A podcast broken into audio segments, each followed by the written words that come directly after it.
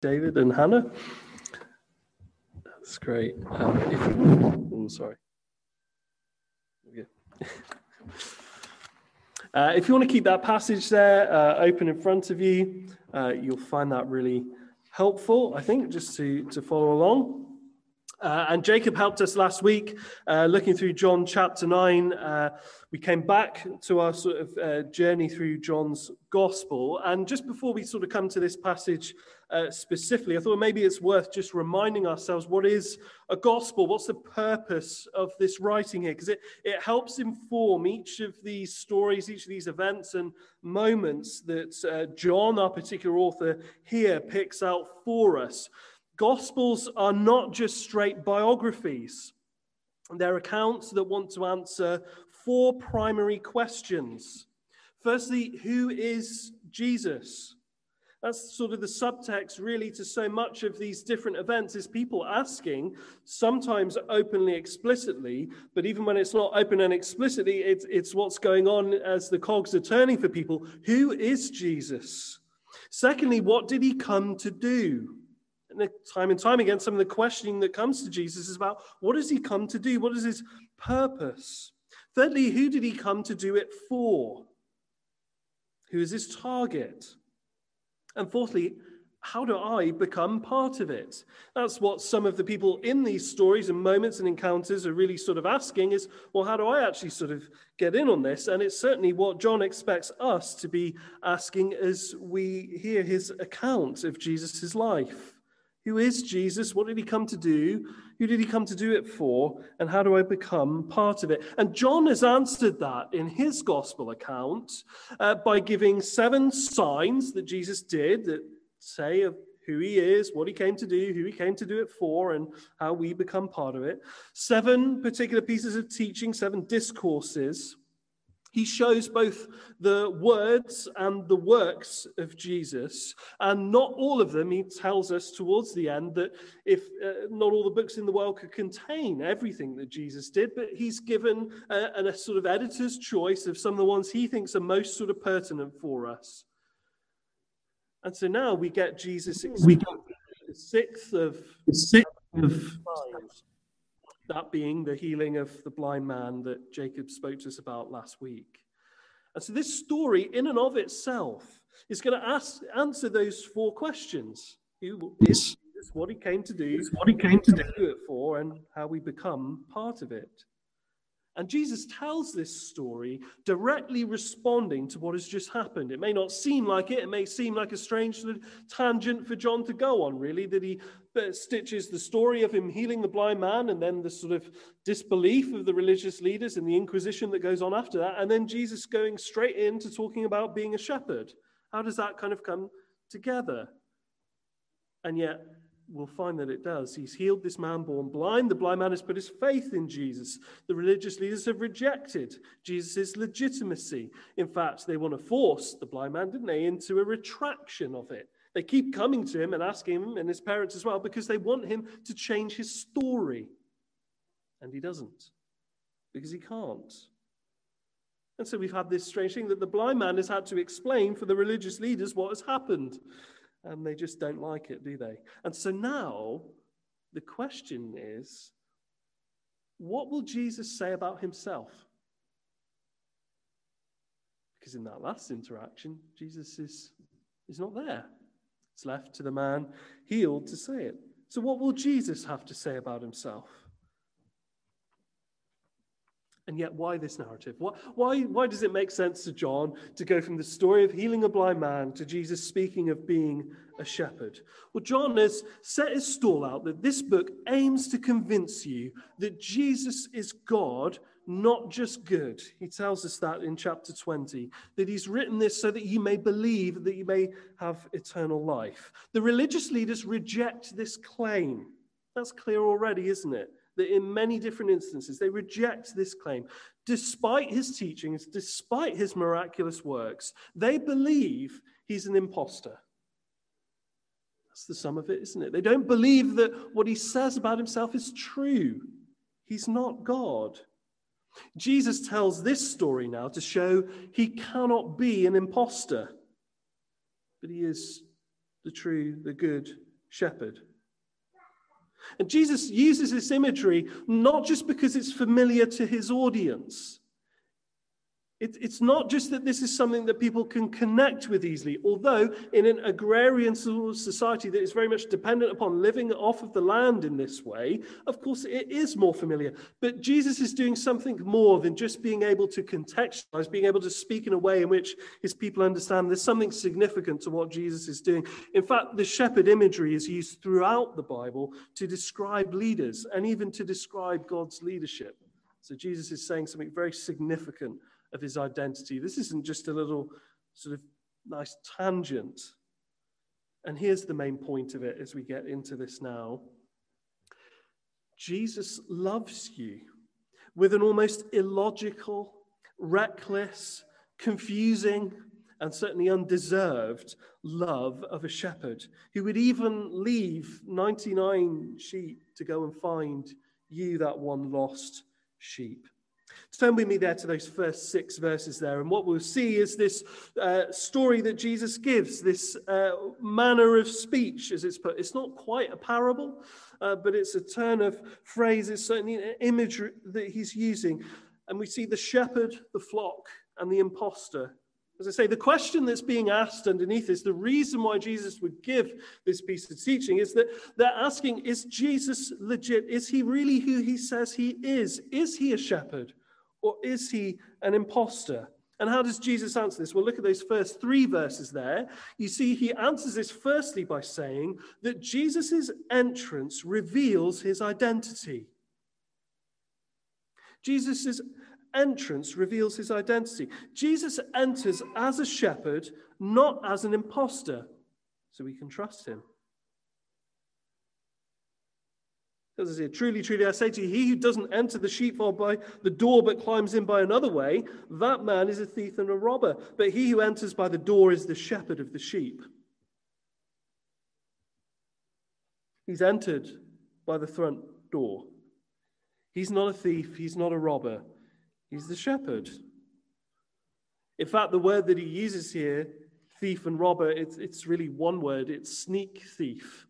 It's the same word that's used for Judas later along in chapter 12.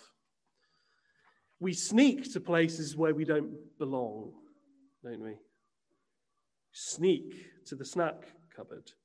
Sneak downstairs when you're supposed to be in bed. Sneak into the back of the cinema if you've ever been so uh, unregenerate as to have done that. You sneak into the garden to fetch your ball. You sneak out to the party you weren't supposed to be at. It's about belonging. Jesus doesn't come sneaking in. There's, there's been nothing hidden about Jesus' life and ministry. He'll say this later on. What are you arresting me for now? You've, you've heard me teach in the temple. You've heard me in the synagogue. You've heard me in the streets. There's been nothing hidden about this. It's been right up front and central for you. He's not a sneak thief. He's not a robber. He has nothing to hide. He belongs around his sheep. The one who enters through the front door is the shepherd of the sheep. They're his sheep, it's his pen. He's taking responsibility here. And for him, we're told the gatekeeper opens. It's not just that he's able to because he belongs there, that he can just walk in. He doesn't have to climb in over the fence, over the wall, but he can walk in through the front door. He has the key. It's that the gatekeeper opens to him because he's known, he's trusted, he's approved. He belongs. So the guard will let him in. Jesus' entrance reveals his identity. But secondly, Jesus is the shepherd that the sheep know. He's not an impostor because the sheep know him. Jesus' people follow him because they recognize his voice. There, the sheep hear his voice. He calls and he leads them out. Jesus calls his people together and he leads them out. And they will do so because they recognize his voice, because he's known. He's not an impostor, he is the shepherd. And the sheep recognize the shepherd's voice. In this day, the way in which shepherding would work, you'd often have a number of flocks who would all sort of stay in the same pen. if you like, it's a sort of sense of reducing your sort of rent and rates that you would sort of put them all together. And sheep are very stupid in many ways, but the one thing that they have, and they have over certain other animals, like goats, for example, who might often be put actually in the same sort of uh, pen, is sheep can recognize a voice.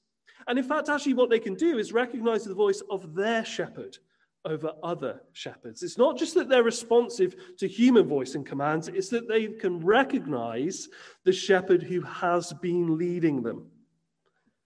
The sheep respond and follow the shepherd because they know the shepherd. He has been with them.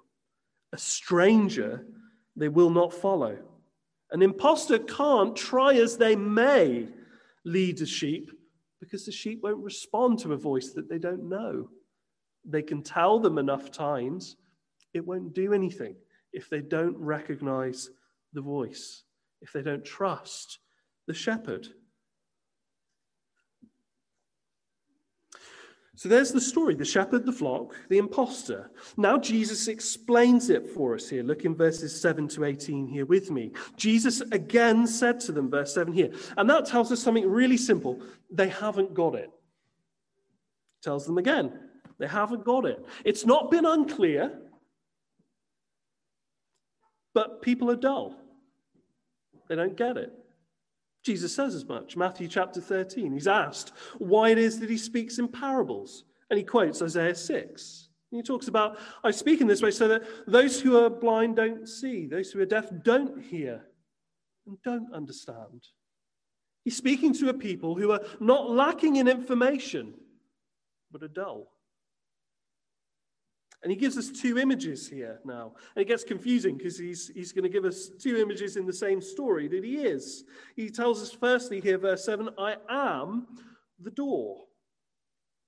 Jesus is the entrance to the kingdom, to the people of God.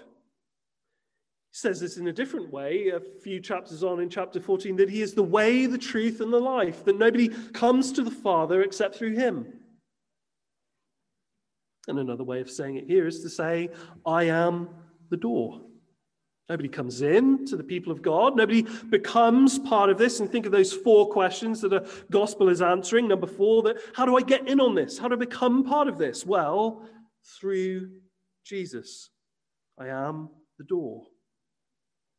But he gives us this second image, doesn't he? I am, verse 11, the good shepherd. Jesus is the shepherd who cares for the people of God as its leader, as a protector, as a provider. I am the good shepherd. Look at verses 9 and 10 there with me. Firstly, we'll see the blessings of his shepherding. We'll see how the blessings were won and who the blessings are for. Look at verses 9 to 10 there. We see the blessings of his shepherding. And really, it's summarized in verse 10 here for us. And then we, we get it spelled out in a couple of particular ways. But it's summarized for us in this wonderful statement here, verse 10 that the thief comes to steal, to kill, to destroy, but that Jesus has come that they may have life and have it abundantly. What is the blessing of his shepherding? That all the other blessings could come underneath that he brings life.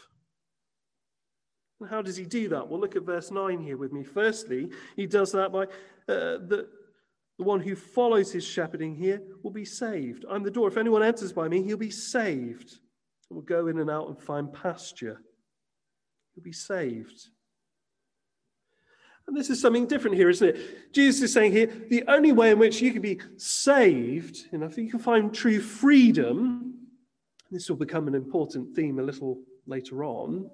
The way that you find real freedom, real life, is through Jesus.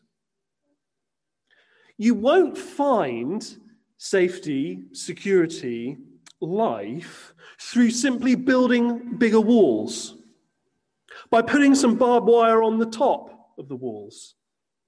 You'll find it only by finding the shepherd who leads you in to life.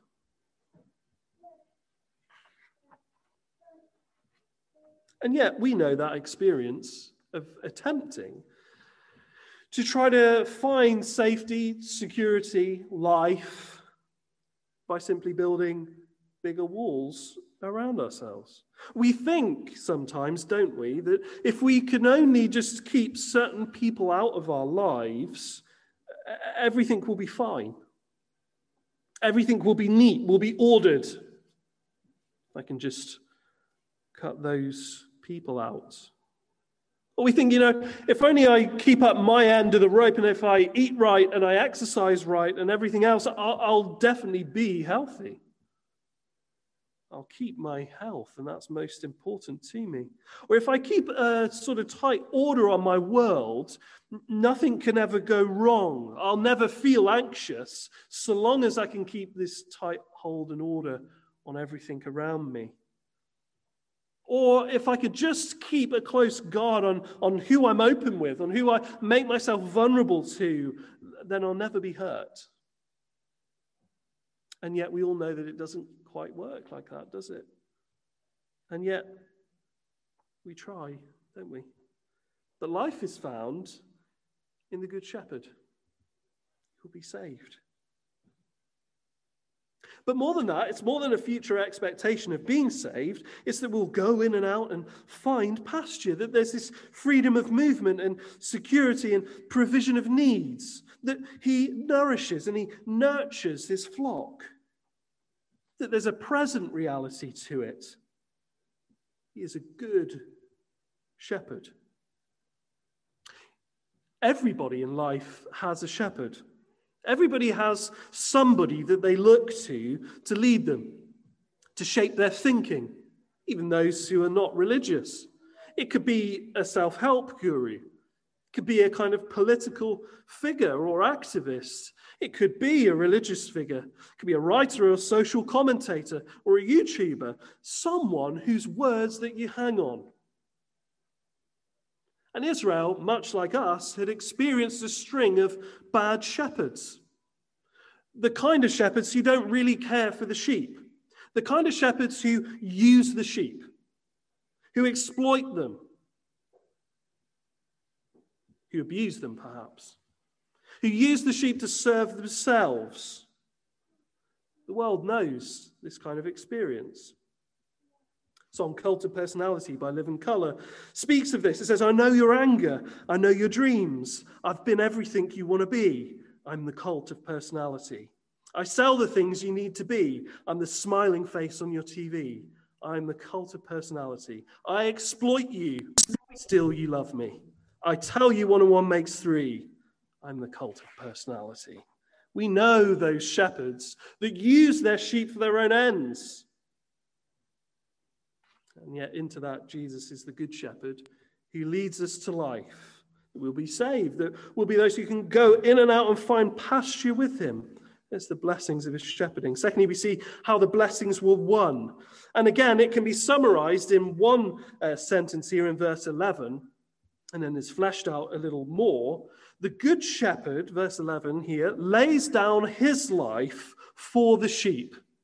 How is Jesus a good shepherd compared to the many models of bad shepherding that we know, in which shepherds use their sheep for their own ends, to serve themselves, to build themselves up, to feed themselves at the expense of the sheep? How are they contrasted more than anything? Well, here the Good Shepherd gives his life that the sheep may live.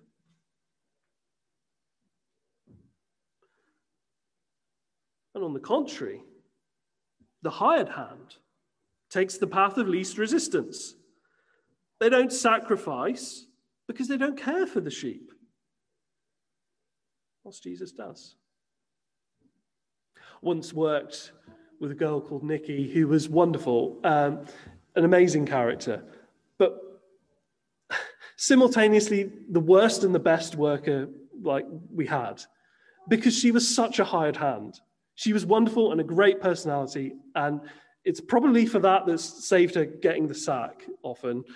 But she was such a hired hand. And you'll know it perhaps in your jobs too, of that person who, and there's one part of me that admires it and wishes that maybe I could feel a bit more like that, but who is not emotionally invested in a job at all.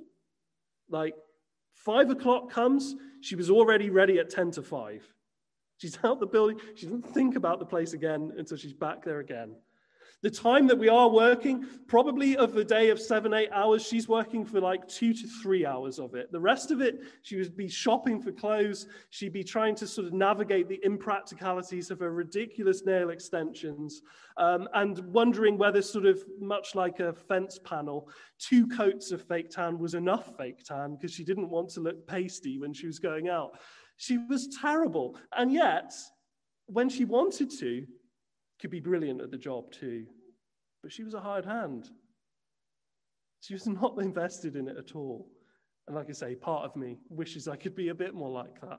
And yet, no, it's not good, is it? Because what it probably really says is you need to find a job you do care about, you do, you do love, that you do want to take some ownership and investment in.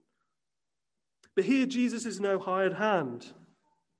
He's not punching in and punching out. He's not having a day where he phones it in. He cares for the sheep. He gives his life for the sheep. He sacrifices himself, his own good, for the good of the flock. How can he give these blessings? Well, firstly, he sacrifices himself here. But secondly, he can give them because of his relationship to the Father. Look at verse 14 that the Father knows me and I know the Father. His relation to the Father and his approval by the Father means that he can dish out those blessings. It's possible through Jesus' relation to the Father, as well as his love and his care for you. And then, thirdly, we see specifically how Jesus sacrifices in order to bring us these blessings. Verse 15 here I lay down my life for the sheep. The blessings for the sheep are won at the cost of the shepherd culminates in his sacrificial death. He brings us the blessing of his shepherding, which is life. He wins it via sacrifice. And then, thirdly, we see who these blessings are for. Look at verse 14 to 16 there with me. And we see that the gifts of Jesus' shepherding are for those who are part of his flock. And that might sound like a really obvious, sort of stupid thing to say. Perhaps it is, but uh, maybe what I'm trying to get at here for you is that there are some who are not part of his flock, and Jesus has not gone to the ends of his sacrificial death for those who are not part of his flock.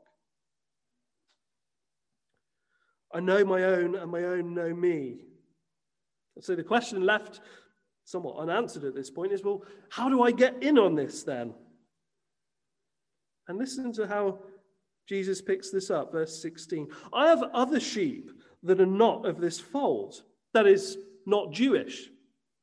Jesus has a global vision and a global mission here. But as far as they're thinking, that's a strange thought for many of them to think that actually there would be those who would be part of this who are not ethnically Jewish, who are different to us. I have other sheep that are not of this fold. I must bring them also.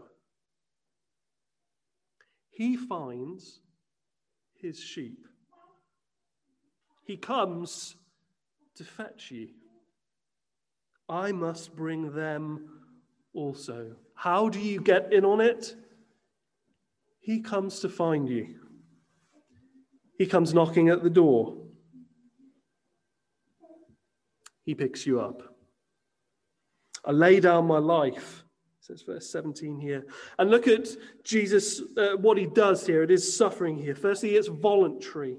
I lay down my life. If Jesus secures these blessings for us, this life in all its fullness through his sacrificial death, that sacrificial death, that suffering is voluntary. I lay down my life.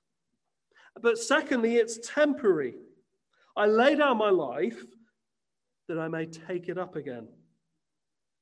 Jesus' suffering is voluntary, it's also temporary. It's how we can have confidence in the blessings that he wins. But now look at this reaction. Look at the reaction that he gets here, verses 20 to 21. Look at the confusion and division in the city. Some here just outright reject him still. Others are confused. Some say he has a demon and is insane. In fact, actually, that's the same verdict that his family have given, that he's insane. That is in Mark chapter 3, verse 21. We hear that his family were saying he's, he's out of his mind. We need to bring him home. He's insane. He's not good or God. He's just simply insane. He's saying things he doesn't realize what he's saying. He can't, surely. He's an impostor. Or for those saying he's demon possessed, well, if, if he has any power, if this story even is true of the man being healed of his blindness, he gets his power from the dark side. And yet some are confused because they say here, verse 21, these aren't the words of one oppressed by a demon. This is not the kind of way, the kind of clarity that someone oppressed by a demon has. And can a demon open the eyes of the blind? The words and the works here that John has written to us to convince us that Jesus is the Christ, that we might believe, that we might have eternal life. The words and the works they suggest he's not an impostor. But we're not quite yet at the place of knowing what to do with that. Then look as they now check his identity further. Again, they're still on the same issue here. Um, it's guaranteed that at least once a week, uh, I will have a phone call from a call center asking if I'm Sandra, uh, and if I'm not, you know, where is Sandra? Because Sandra is registered on this phone number. And every time we have this sort of same conversation, and perhaps I ask a somewhat stupid question, I say, well, does it sound like you found Sandra? No, Sandra isn't known here. And we have the same conversation about how I'm not Sandra, this Sandra doesn't exist. And yet, I will have the same phone call the next week, at least once, where we'll go through all of that identity check again. And Jesus here has told people very clearly who he is. There's no lack of that conversation.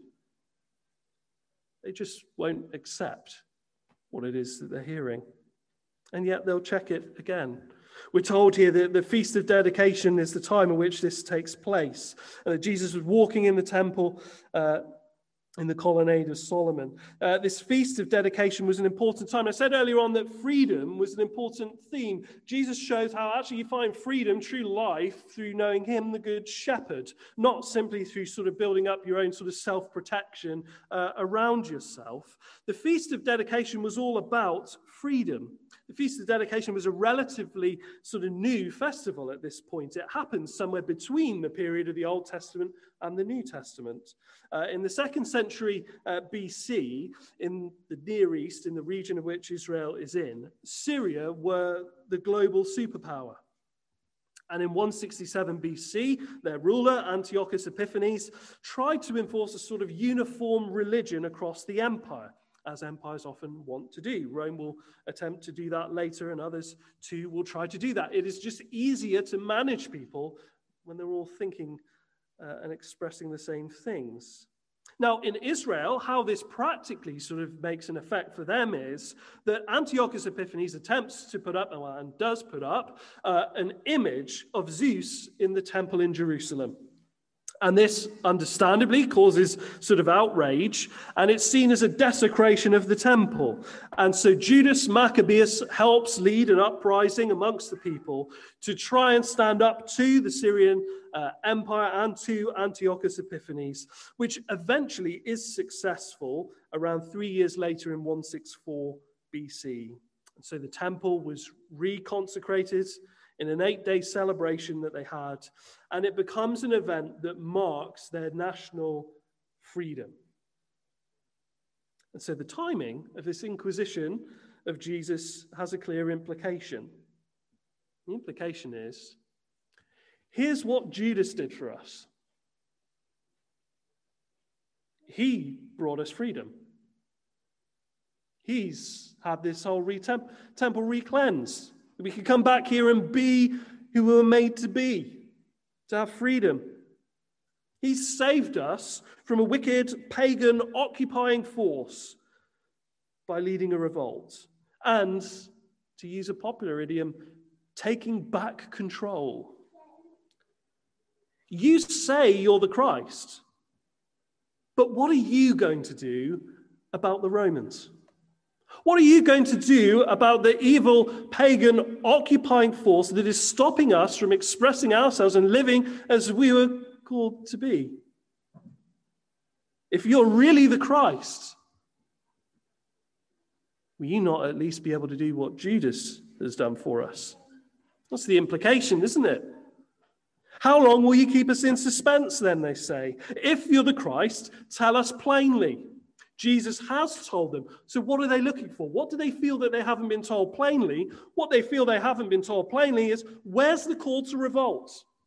Where, Jesus, are you telling us? Jesus has said, as he's got up and read in Nazareth, as, as the scroll of Isaiah has been there, talking about the servant of the Lord upon whom the Spirit is on. And he said, In your hearing, this is fulfilled.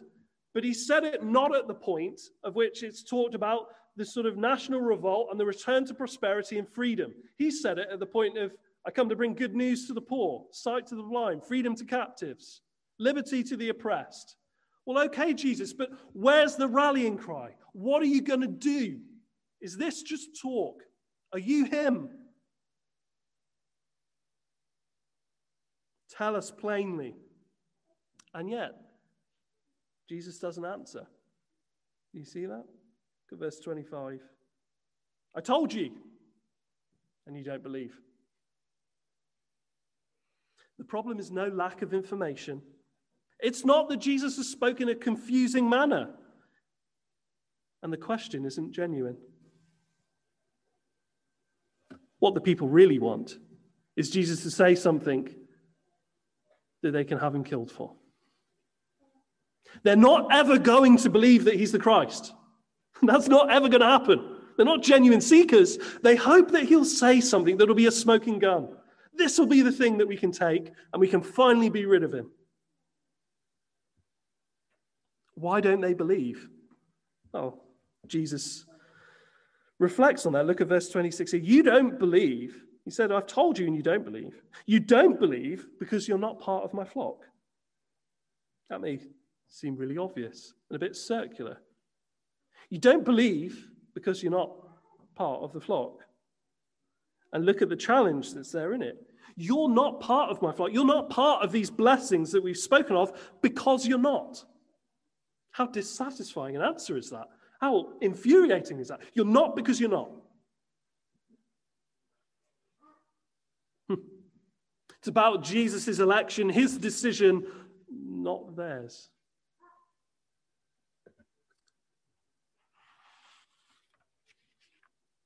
Be worth you perhaps looking a little later on at Ezekiel chapter 34 and reading that description here that surely is in Jesus' mind as it speaks of the bad shepherds that they've experienced and the good shepherd that is to come.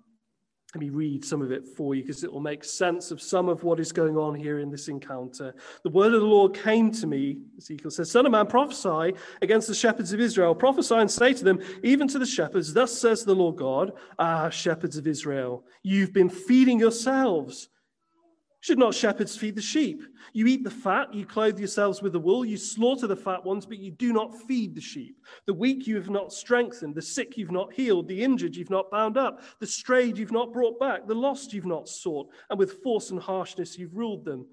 So they were scattered because there was no shepherd, and they became food for all the wild beasts. My sheep were scattered. They wandered over all the mountains and on every high hill. My sheep were scattered over all the face of the earth, with none to search or seek for them. Therefore, you shepherds, hear the word of the Lord. As I live, declares the Lord God. Surely, because my sheep have become a prey, and my sheep have become food for all the wild beasts, since there was no shepherd, and because my shepherds have not searched for my sheep, but the shepherds have fed themselves and have not fed my sheep. Therefore, you shepherds, hear the word of the Lord. Thus says the Lord God Behold, I am against the shepherds. And I'll require my sheep at their hand and put a stop to their feeding the sheep. No longer shall the shepherds feed themselves. I will rescue my sheep from their mouths that they may not be food for them.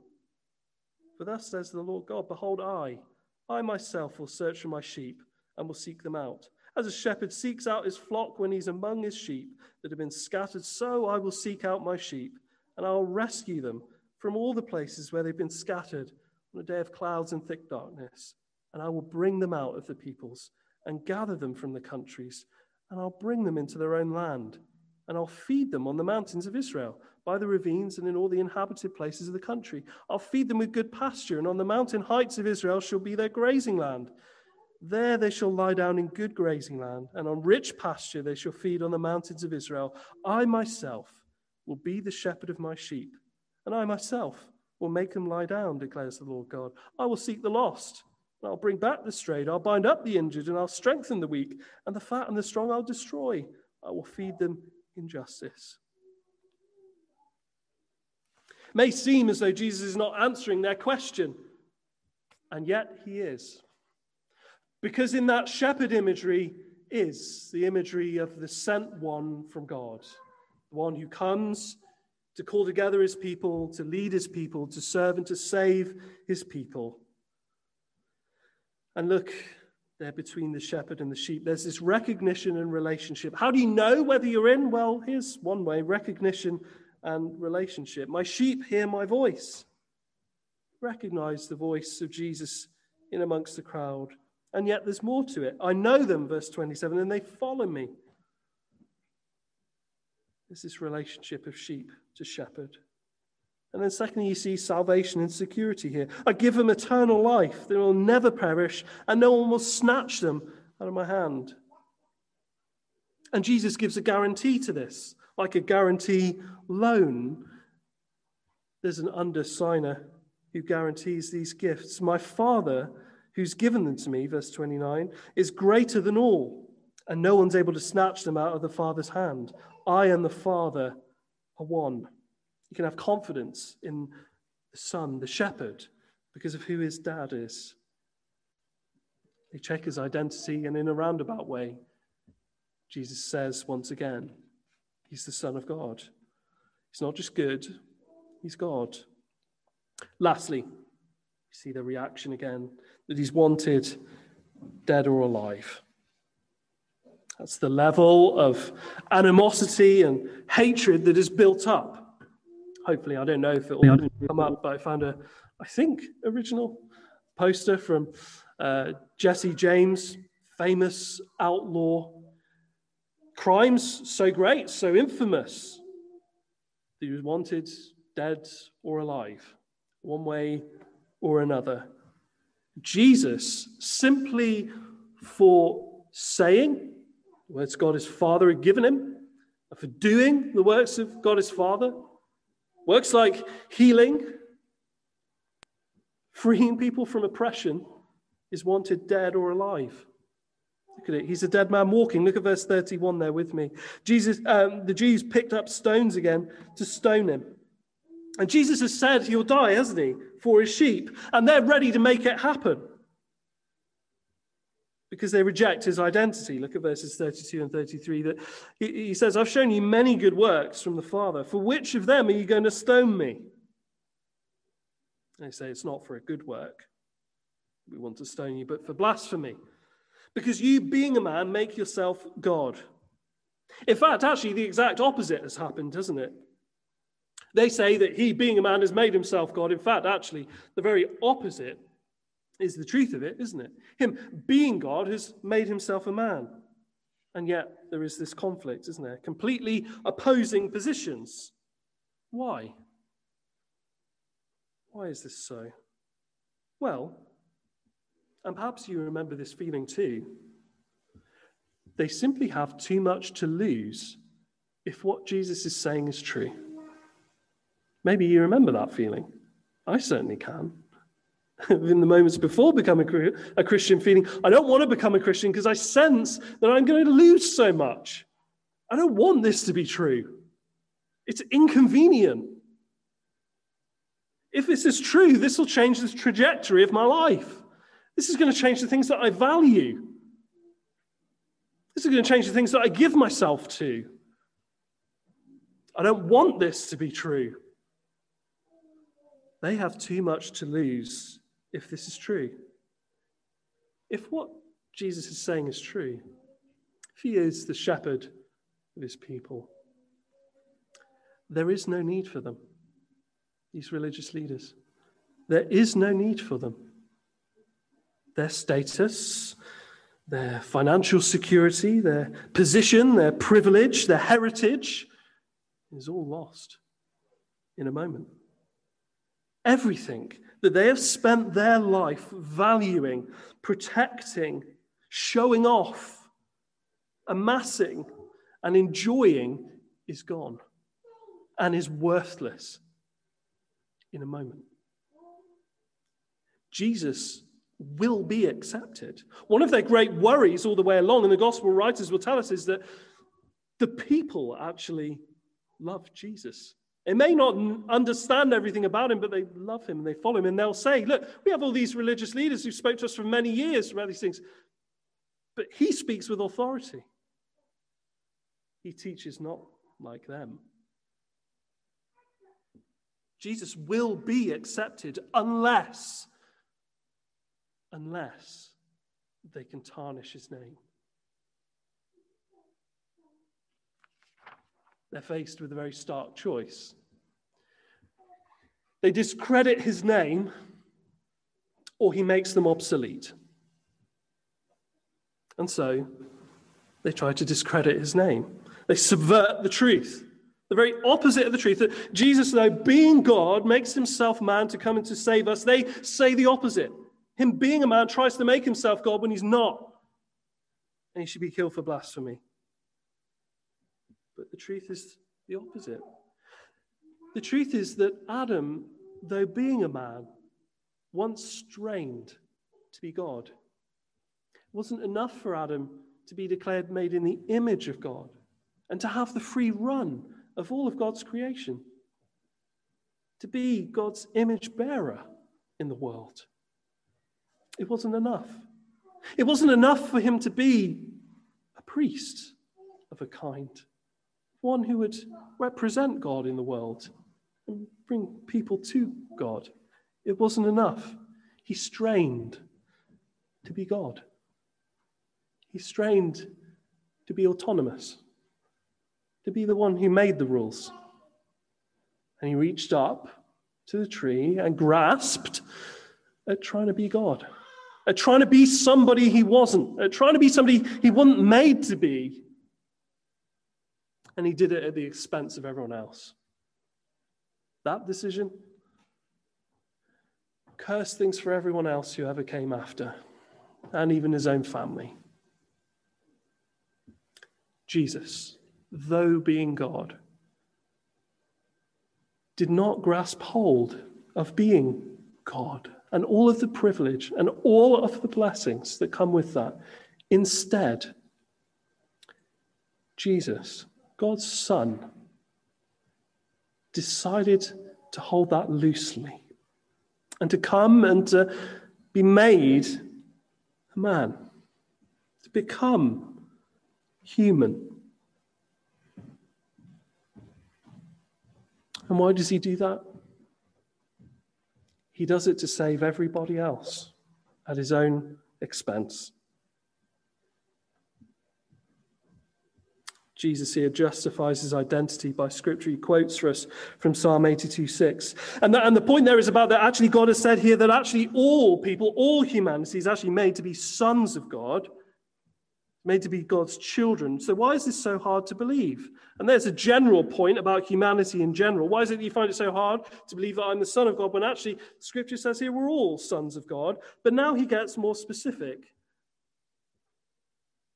and speaks of him being him whom the Father has consecrated and sent. The one who is special, the one who is specially set apart, and the one who is specially sent on a special mission. He's not become the Son of God. He always was the Son of God. He's come from God. He's come to do God's work. He's come in His name. This is how John has begun the gospel for us, isn't it?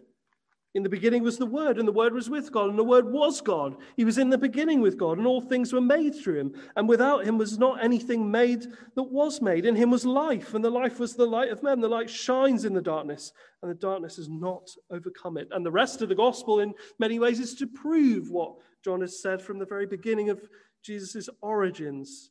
He's justified by the word, but he's also justifying his identity here by his works. Look at verse 37 and 38 there. If I'm not doing the works of the Father, then don't believe me. And he's challenging them. Can you really discredit these things, these works that he's worked, the healings, the deliverances, feeding miraculously, turning water into wine? He'll then go on to actually raise a dead man and himself be raised. He'll still the waves only God can do any of these things. If I do them, then believe the works. If you're not sure on the words, he's saying here, then at least let the works calm your doubts. that no one but God can do these things. And yet, he's still a dead man walking. Verse 39 here. They sought to arrest him, but he escaped. And really, this is the story now up to the moment of the cross is that it's going to be this game of cat and mouse. If you ever remember the, or ever, for a lot of you that won't be remember, but if you've ever seen the cartoon Wiley Coyote and the Roadrunner, the stupid coyote always has these harebrained plans to get a hold of the roadrunner and can just never quite manage to catch him. This is how it will be. They'll just never quite manage to get a hold of Jesus here. They seek to arrest him, but he escaped. He will die. He's embracing that. He's telling everyone that this is going to happen, but they're not in charge.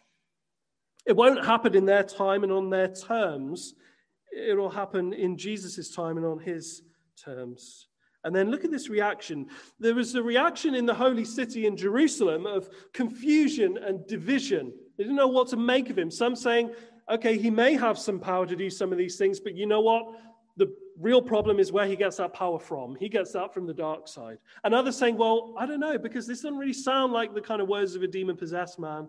And can a demon possessed man really heal a blind person? I don't know confusion and division in the city. And now look at the reaction out in the country as Jesus retreats to where John the Baptist had been ministering. And notice the acceptance out in the country. And the story doesn't end here with rejection. But what it does is to contrast the city to the country. John did no sign, we're told, but everything John said about this man was true. And many believed in his name out in the sticks, Jesus is accepted by people that you might not think. And people that you might not think that Jesus would be so interested to gather around him. Because we all know that reality that the people who gather around a figure, around a leader, say something about that leader, don't they? And there could be that sense that you want the kind of people to amass uh, around them who say something really good, the great and the good. But these are people who are not well educated, they're not cultured, they're not very wealthy. They're people who, quite frankly, society doesn't value as highly as the great and good in Jerusalem. And yet, out in the sticks, there is a flock gathering. The story doesn't end with rejection, but it contrasts two kinds of people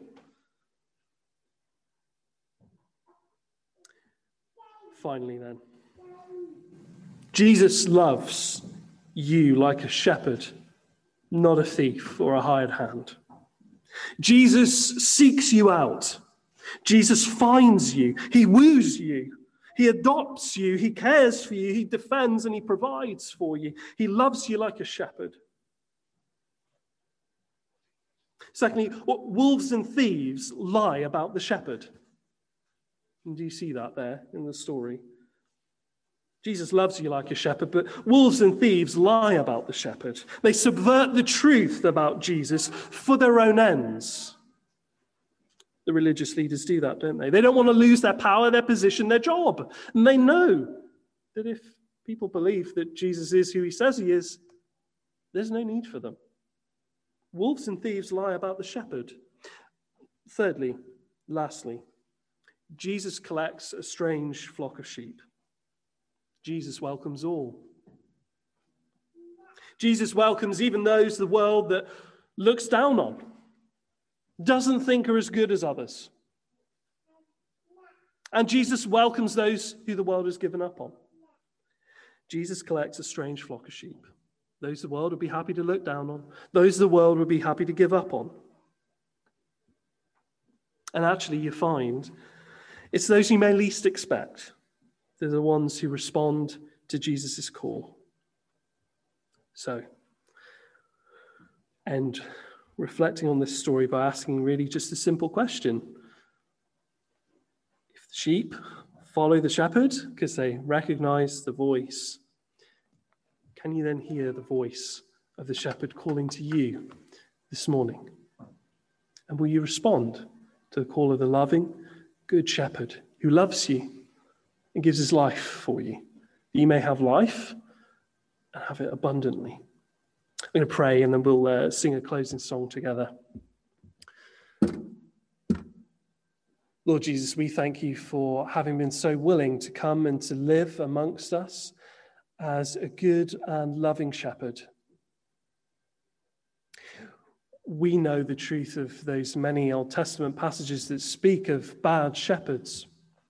And we'll have experienced that in a number of different fields and, and areas of life where we've experienced a, a bad shepherd, a shepherd who has been harsh and unloving a shepherd who has not really cared about his sheep, not really cared about the people given over them, has even maybe made themselves wealthy and cared for themselves at the expense of the people given to them. Lord, we know those feelings all too well. And so, Lord, we thank you that you come as the good shepherd.